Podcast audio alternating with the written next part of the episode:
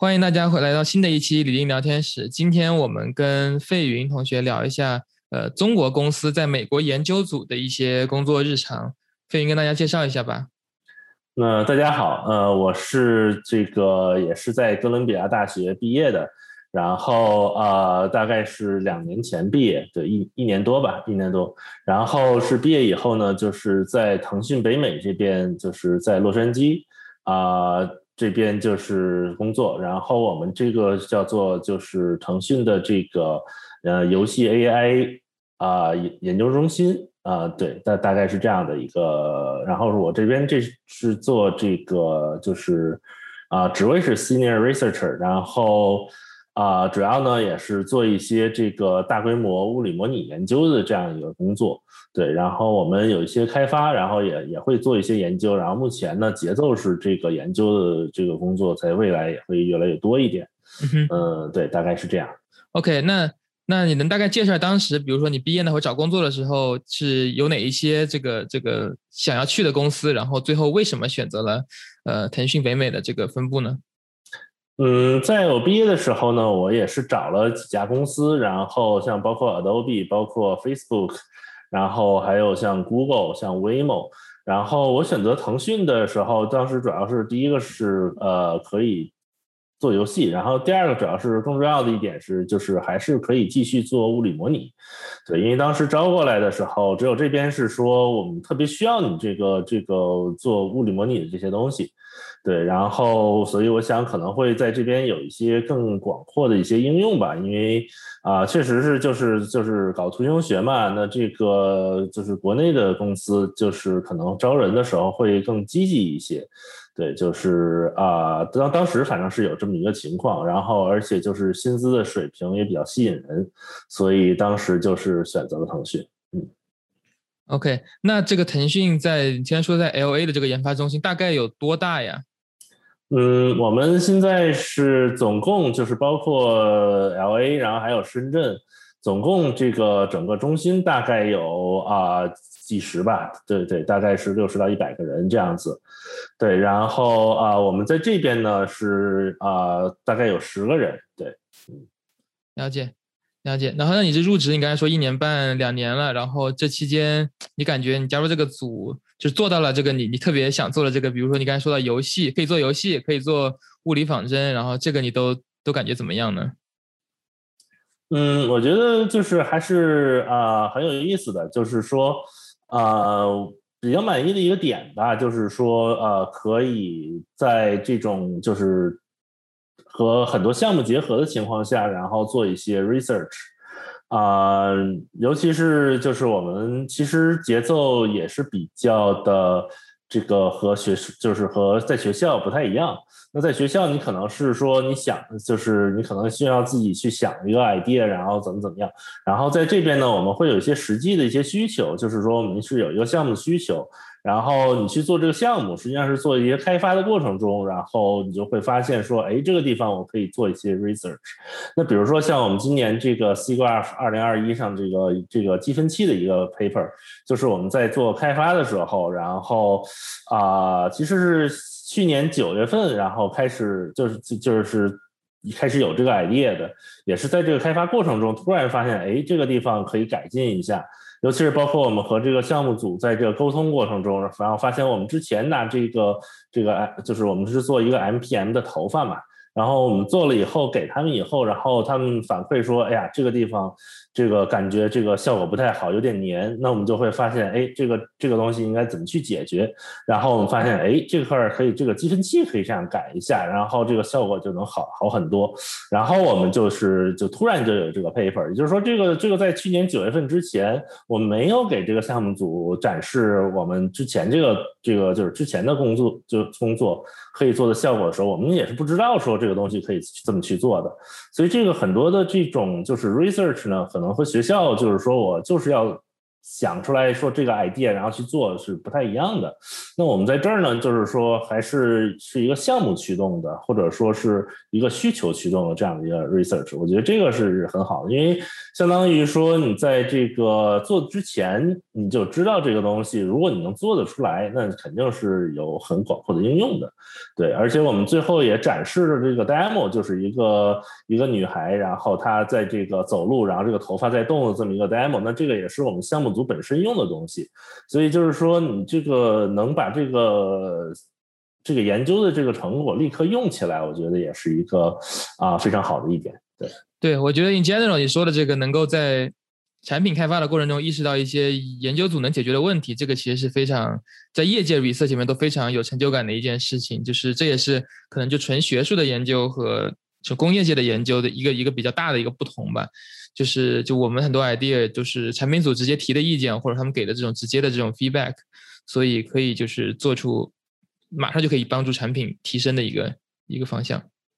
嗯，是的，对。那那这个腾讯它毕竟是一个中国的一个公司嘛，那你觉得在这个北美的分布的话，跟你之前我记得你在北美的其他很多公司也都实习过嘛，然后这样子的话，在这有什么中国特色的一些一些文化方面的工作上面？嗯，要说起来比较有中国特色的的话，那可能就是，啊，我觉得最直接的一个感觉就是说，经常要比如说啊，和中国这个，比如说和深圳那边开会，然后你这个工作时间可能就是和这边就不太一样，可能是比如说你早晨起来工作开始工作的时间就比较晚一点，然后结束工作的时间也比较晚一点，然后这样的时差就是说能 cover 住，就是晚上。就这边的晚上，就是国内就起来了，这样这样的一个一个一个工作时间。对，那其他的呢，就是说，呃，包括像各种福利，包括像各种薪酬什么的，其实都是还是按照这边的来的。比如说，就是我们的薪资也都是按照北美的这种互联网公司这种节奏来的。然后包括这种就是工作时间呀，然后包括这个这个保险啊、福利啊什么的，也都是这种就是。北美这种大公司其实也没什么太多好说的，因为大家都很标准化，对。然后，所以其实是我觉得是一个两者之间的结合吧。那要说具体的业务上，这个比较有中国特色的一个点，我觉得可能就是节奏会比较快一些，对。包括就是这个 HR 招人的时候，可能会比较有积极性，对，就是说。啊，他们会主动去找，尤其是像做图形学的，对，因为这个国内做图形学的人确实会比较少一些，对，那可能这个如果比如说你是一个图形学的这个 PhD 啊或者什么毕业的话，那可能在国内公司就会比较受欢迎，对，因为确实这方面的人才的需求呢，就是我感觉是就是中国公司会比这个北美的很多公司要强烈的多。对，因为呃，另一方面，我觉得也是，就是中国公司的就是扩张会比较快，所以招人会更 aggressive 一些，更更积极一些。对，OK，那你觉得这个 lab 在这你们的这个这个组，在比如说，像刚才我们讨论了在中国特色方面嘛，那毕竟它又是在美国这边的，然后它那你觉得它的美国化的感觉又有哪些呢？嗯，刚才提到了一些什么这个薪资呀、福利呀什么的，还有一些其他的一些。就跟美国更接近，而不像腾讯本部的这种感觉吗？对对对对对，是这样的。嗯，就除了这个，还有别的其他的吗？嗯，除了这个以外的话，就是啊，可能就我们这边就是做事的方法呀，包括这个做 research 的方法呀，就是也可能和就是国内不太一样，因为毕竟我们都是经过北美的这些学术的训练出来的。对，然后比如说我们做 research 的思路，包括写写 paper 的这种思路的话，可能也都是按照这边的这种这种就是啊北美这边的这种比较高层次的这种学术训练来的。对，OK，了解了解。然后刚才你也提到了说，因为毕竟时差的关系嘛，所以说你可能工作时长就会根据中国深圳的这个时差来来倒。然后那具体的话，比如说你能愿意分享一下你自己的这个大概的话，每天的工作的这个时间段大概是什么样子的吗？对，那我每天可能是就是啊，一般是像我们是就是十点上午十点开始吧，但是有的时候也会晚一点。比如说是就是可能到十一点或者十二点这种的，对，才才开始对，然后呃，就是因为现在也是大家都在家工作嘛，所以这个其实工作时间也比较灵活，对。但是我们可能会就是起就起起来的时候就会稍微晚一些，因为可能就是比如说呃国内的话，一般是就是要等国内的人起床的一些事来做的一些事情，就是要到下午五点以后。所以我们可能就是下午五点以后，就是会工作的继续，再再会继续工作，可能会要到七八点钟，晚上七八点钟这样子。对，所以啊，有的时候还会更稍微更晚一些，就因为就是说会要和国内的人有一些这个比较频繁的开会的一些日子，对，会会会工作时长会稍微长一些。对，OK，那另外一个 follow up 的问题就是，之前我跟立一也聊到了，就是国内的公司，就是毕竟很多都是九九六的嘛。那腾讯我之前了解也是至少也挺九九六的。那对于你们这研究组在北美这个有这样子的这个这个情况吗？还是说是按照北美互联网公司的这样子的一个一个五天然后正常的工作时时长呢？这个是这样的，就是说我们会希望大家是这个每周能工作五天，然后啊工作时时时长是就是每天尽量限制在八小时。但是因为就是可能是一些业务的原因吧，像我们这个业务可能就属于这种比较比较比较多的，对，所以工作时长就会稍微长一点。对，了解了解。呃，OK，那我看到之前我们这个准备讨论的这个点里面，你也想说给在读的一些博士生一些一些建议，然后你想跟大家分享一些什么呢？嗯，我觉得我到这边来，就是因为我到这边来的职位是这个 Senior Researcher 嘛。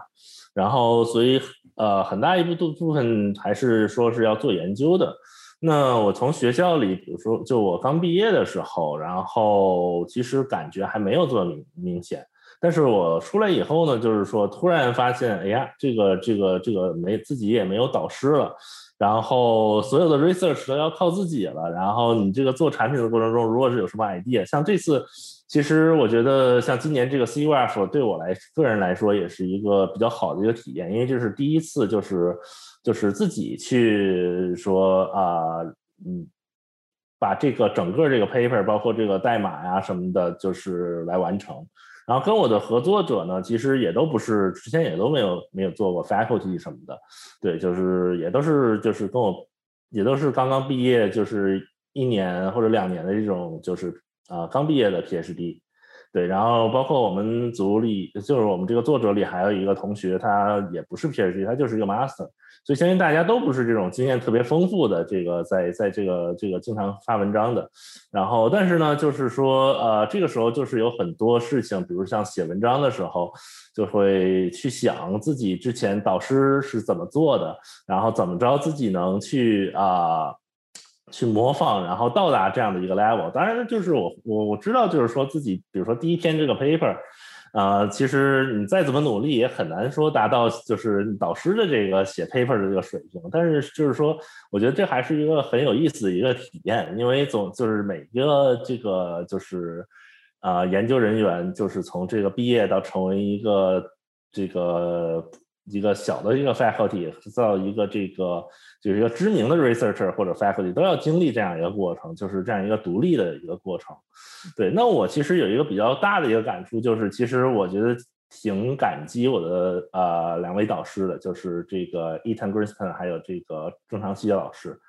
对，就是我在读 PhD 的过程中呢，就是他们就逐渐的会让我这个。去负责更多的事情，比如说第一一开始是设计这个算法，就是自己设计算法，然后自己实现，然后再之后呢是包括这个这个 paper 的这个作图啊什么的这个 video，然后再之后就是说自己去写这个 paper 的主体，然后再之后就是包括这个 introduction 都自己写，就尽量最后到最到最后这最后一年就是。我的最后这个博士的第三篇 paper 啊，基本上就是啊，大部分东西都是自自己做。对我觉得这个其实是一个很好的经历，因为像我了解，我就是我一开始以为我这种情况其实是惯例，但是后来我出来以后和其他的这个毕业的这个博士生聊，我发现不是，就是很多博士生甚至可能就是在这个。这个读博的过程中没有这么多的这么丰富的经历吧，就是说甚至没有自己写过 paper，或者甚至没有做自己做过 video，对，然后甚至可能没有自己做过图，所以那这样的话就是出来以后发现，哎呀，这个地方不知道怎么做，就是之前没有过这种经验，所以我觉得在读博的过程中，逐渐的这种独立，其实是一种非常非常好的体验，因为总有一天就是说。你会发现自己突然没有这个导师，你如果没有导师的话，对，那你就会突然的发现，哎呀，自己之前没有这么这些经验，没写过 paper，没做过 video，那怎么办呢？对，那这个时候就会就会有很大的问题，对。但是如果是说你博士期间你都经历过这些的话，我觉得可能是啊，也是一个挺好的一个过程，因为你会发现对自己，尤其是。对，搞第一天的 paper 的时候就比较有信心，因为你之前这些东西都做过了。对我觉得这个是，我觉得如果是对博士生来说的话，其实是一个很重要的一个事情，就是说在读博的过程中就把这些啊可能毕业以后需要的这些技能都锻炼一下。对，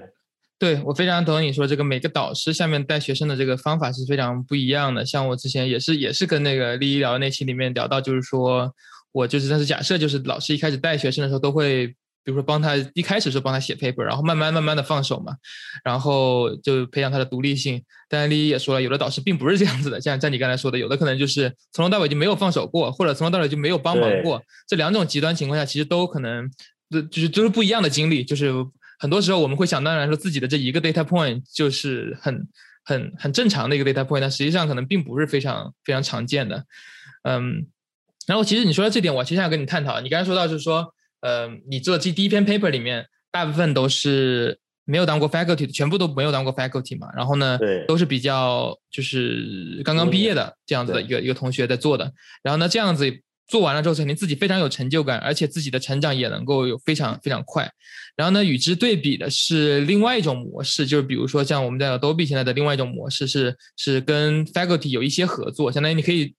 你可以这样理解吧，就一一半的，就是如果比如说我带一个实习生，可能有些实习项目，如果说时间比较短，一个暑假可以做完，那可能我就相当于这个导师的身份，就带完三个月、三个半月、四个月的，然后直接就可以发 paper 了。但是，然后这种情况下，我相当于就是跟你刚才描述的情况非常像，就是我自己得带一个学生，一边一边写 paper，然后全部都得把它做完。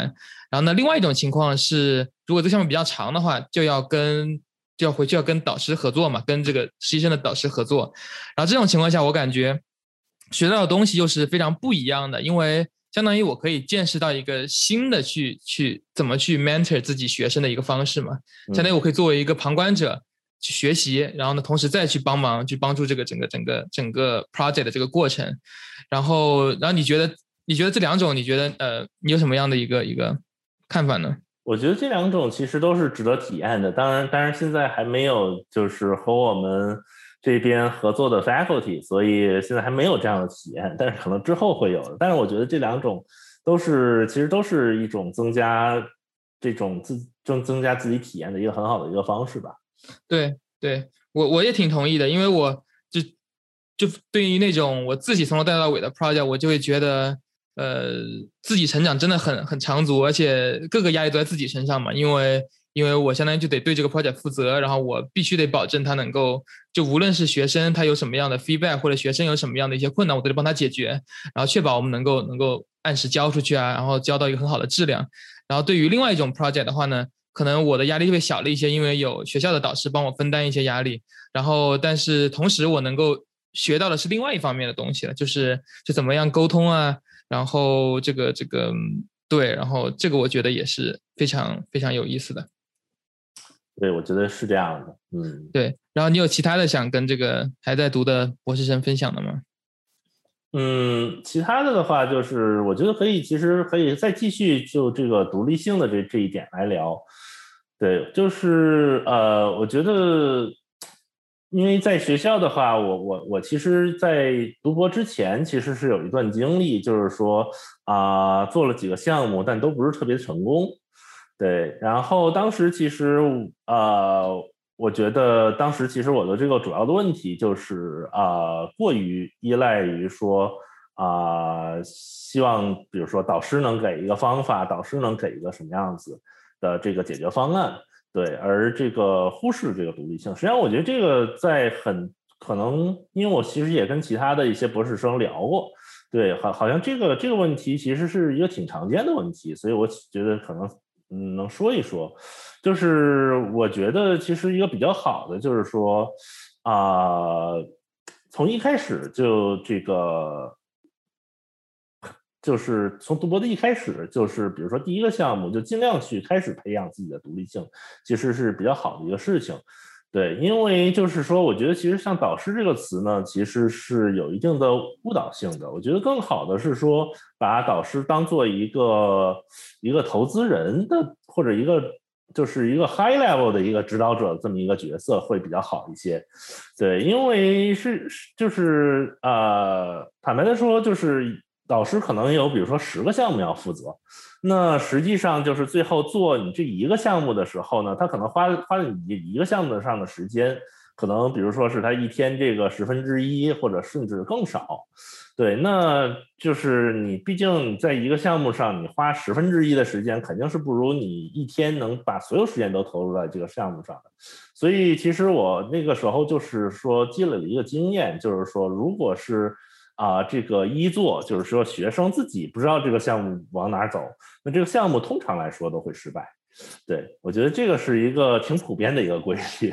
对，所以我觉得就是如果学生要去做项目的话，首先得自己知道往哪里走。那如果想自己知道往哪里走的话呢，那就要预先要读很多的东西。像我在博士期间也是。读了很多的这个 paper，不只是这个 graphics 这边，包括像这个化工、像这个力学、像这些啊，甚至包括石油行业的一些 paper，我们我们都会去读，因为当时做的那个就是混合物的那个模拟，当时会需要这些东西，那自己都会去读，因为这个其实就是说也是拓展整个研究组的视野的一个一个一个方法吧，因为就是我觉得。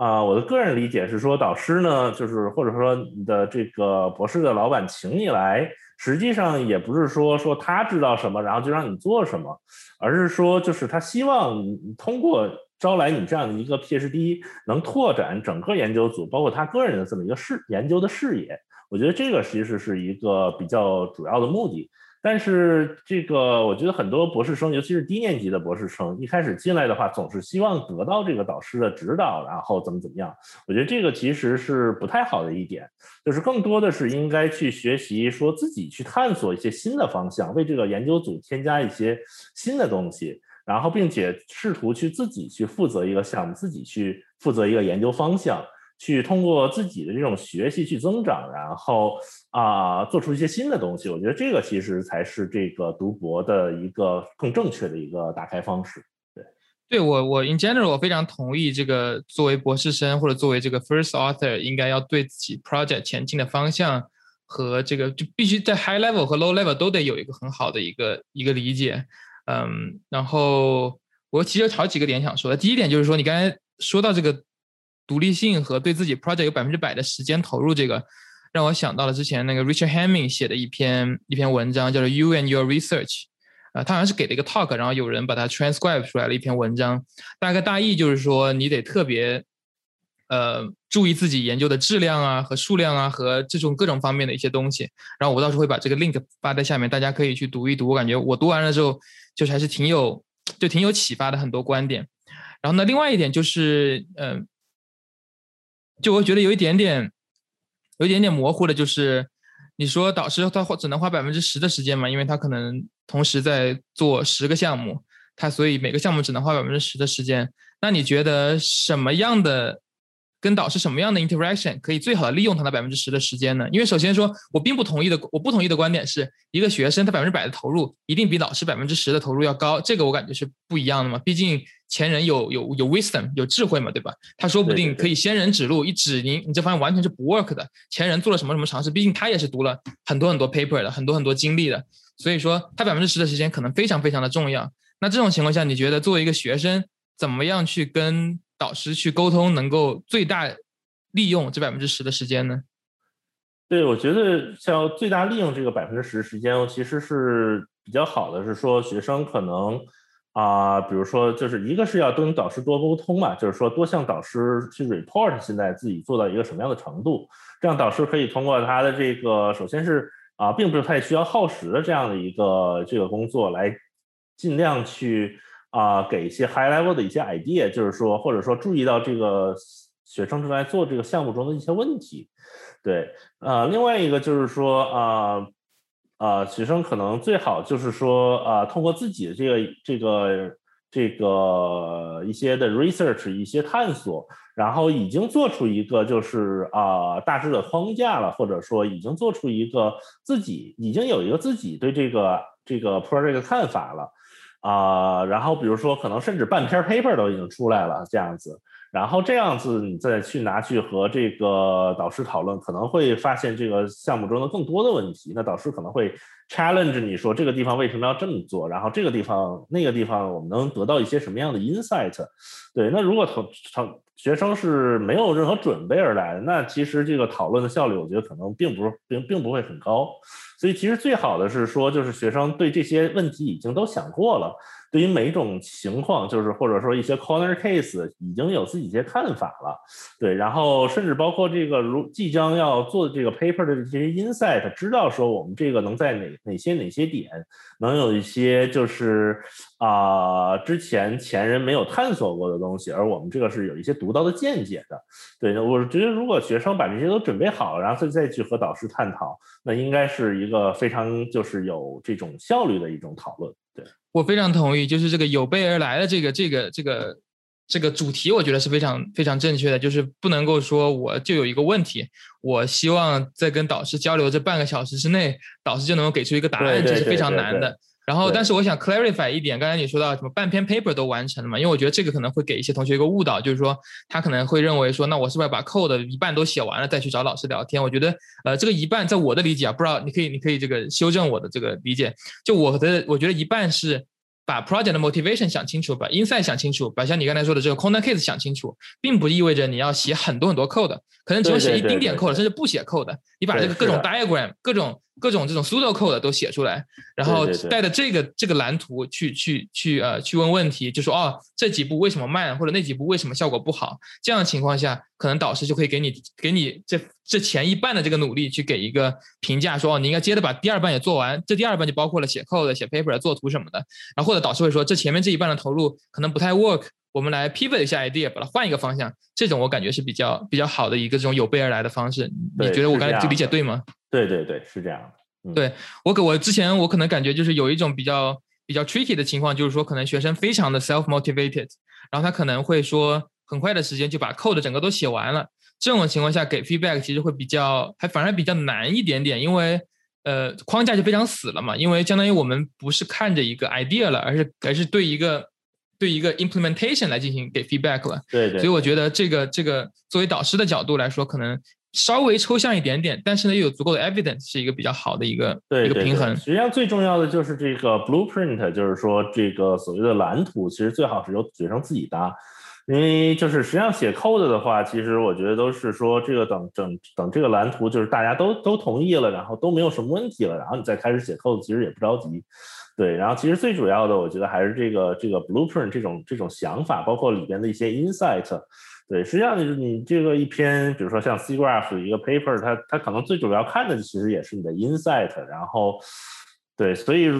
呃，可能像我觉得还是说啊，就像刚才李静说的，就是我们这个最好的学生呢，能有一个比较完整的。这种这种蓝图，然后这样其实学生自己也是能比较去后的这个 high level 的这个 idea 去，就是下一个应方向应该往哪往哪里走的。就是说，因为毕竟你蓝图都已经做出来了吧，你肯定也对自己下一步应该往哪里走一个比较清晰的认识，而不是说就是说啊，期望说导师给你一个下一步应该往哪里走，希望导师。能完全解决你的问题的这种这种，像比如说 刚才说的，就是我拿一个这个地方突然不知道怎么做了，然后就拿去给导师讨论，然后希望半个小时导师就能给给我一个 解答这种的。我觉得这个其实是啊，很多低年级的博士生的一个一个误区吧。就因为我见到很多博士生是这样子，就是说，哎呀，这个地方不会做了，问一下导师；那个地方不会做了，问一下导师。对，我觉得这个其实是非常不太好的一个东西，就是说，其实最好是说你自己已经有一个 blueprint，已经有一个 insight，然后去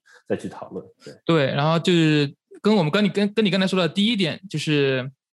这个导师每个人的 mentor style 是不一样的嘛，然后可能是有的可能循序渐进的这样子的，然后带到我们这个框架里面来，可能就是说，作为低年级的同学，可能一开始寻求 feedback 这个这个这个。cycle 可能就可以短一点点，因为你可能你比较年轻嘛，你也没有很多经验，所以你可能想不的特别很多步。然后呢，可能说你想的一点点东西，你可以去跟老师去讨论。然后如果你是高年级的同学，你这时候已经非常独立了，那可能你可以想到一半甚至百分之六十、百分之七十的 project，你再去讨论，因为你更加确定你这些努力不是完全白费的嘛，因为你毕竟你已经高年级的学生了，你做过很多项目了，所以你可以想的更多一点，有更成型的 idea 再去讨论。但同时，如果你是低年级的同学，你可能就是说，呃，为了不要花很多时间在想可能错误的方向，你可能在花百分之二三十的时间想东西的时候，你就可以去去找老师讨论了。我觉得这可能是一个一个延伸吧。对，是是这样的。实际上，我今今天就是讨论这个点，也是因为就是我们这边其实是在啊招人嘛，就是招一些就是研究人研究人员。那其实我们是希望说，就是尤其说，可能甚至我觉得不只是我们一家这种有这种想法，就是说企业呢希望说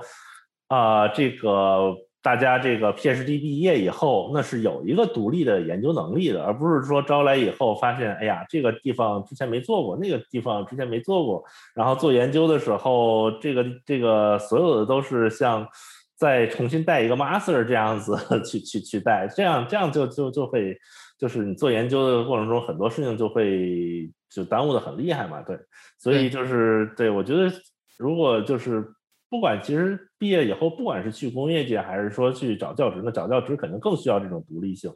其实都是希望就是同学能在读博的的这个期间就有这样的一些经历的。对，对我也非常的，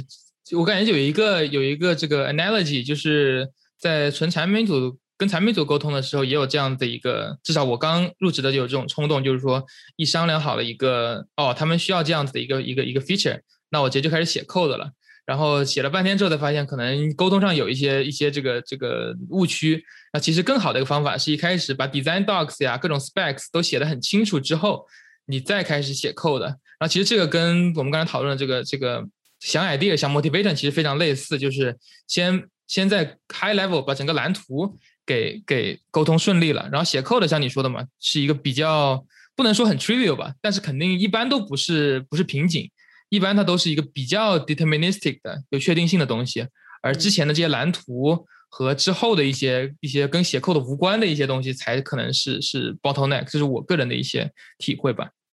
嗯，是这样的。对，OK，然后呃，那你还有别的这个想跟博士同学分享的点吗？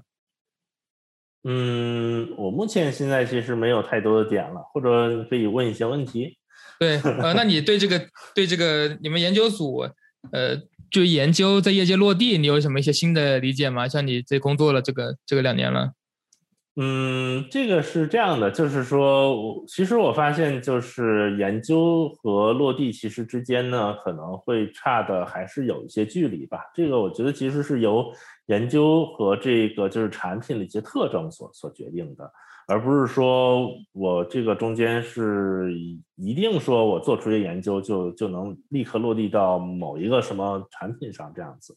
对。那像我们这边其实呃，就是我们这个研究组呢，还有另外一个就是工作的一个一个 g o 吧，就是说啊，我们希望能展示出这个公司的最新的技术啊，通过比如说一些 demo 或者是一些什么来展示说我们可以做这样的东西。但是呢，至至于说是不是真的是要做到产品里，或者做哪一款产品里，那可能是之后另说的一个事情。是因为像就是比如说像其实图形学这边其实比较明显的一个特征就是说，啊，对于电影行业可可能还会好一点，就是说我们这个，因为比如说对时间啊，对一些实际的一些东西上没有特别高的要求的情况下，那你一个 paper 可能做出来以后，可能当年甚至第二年就能落地到一个电影里边。但是像如果是做，尤其是像互联网公司做一个产品的话，那可能它产品要考虑，比如说用户的一些喜好啊，考虑用户的一些行为的一些一些一些趋向啊，然后或者是说考虑到这个产品本身的一个平台的一些限制啊，比如说你做一个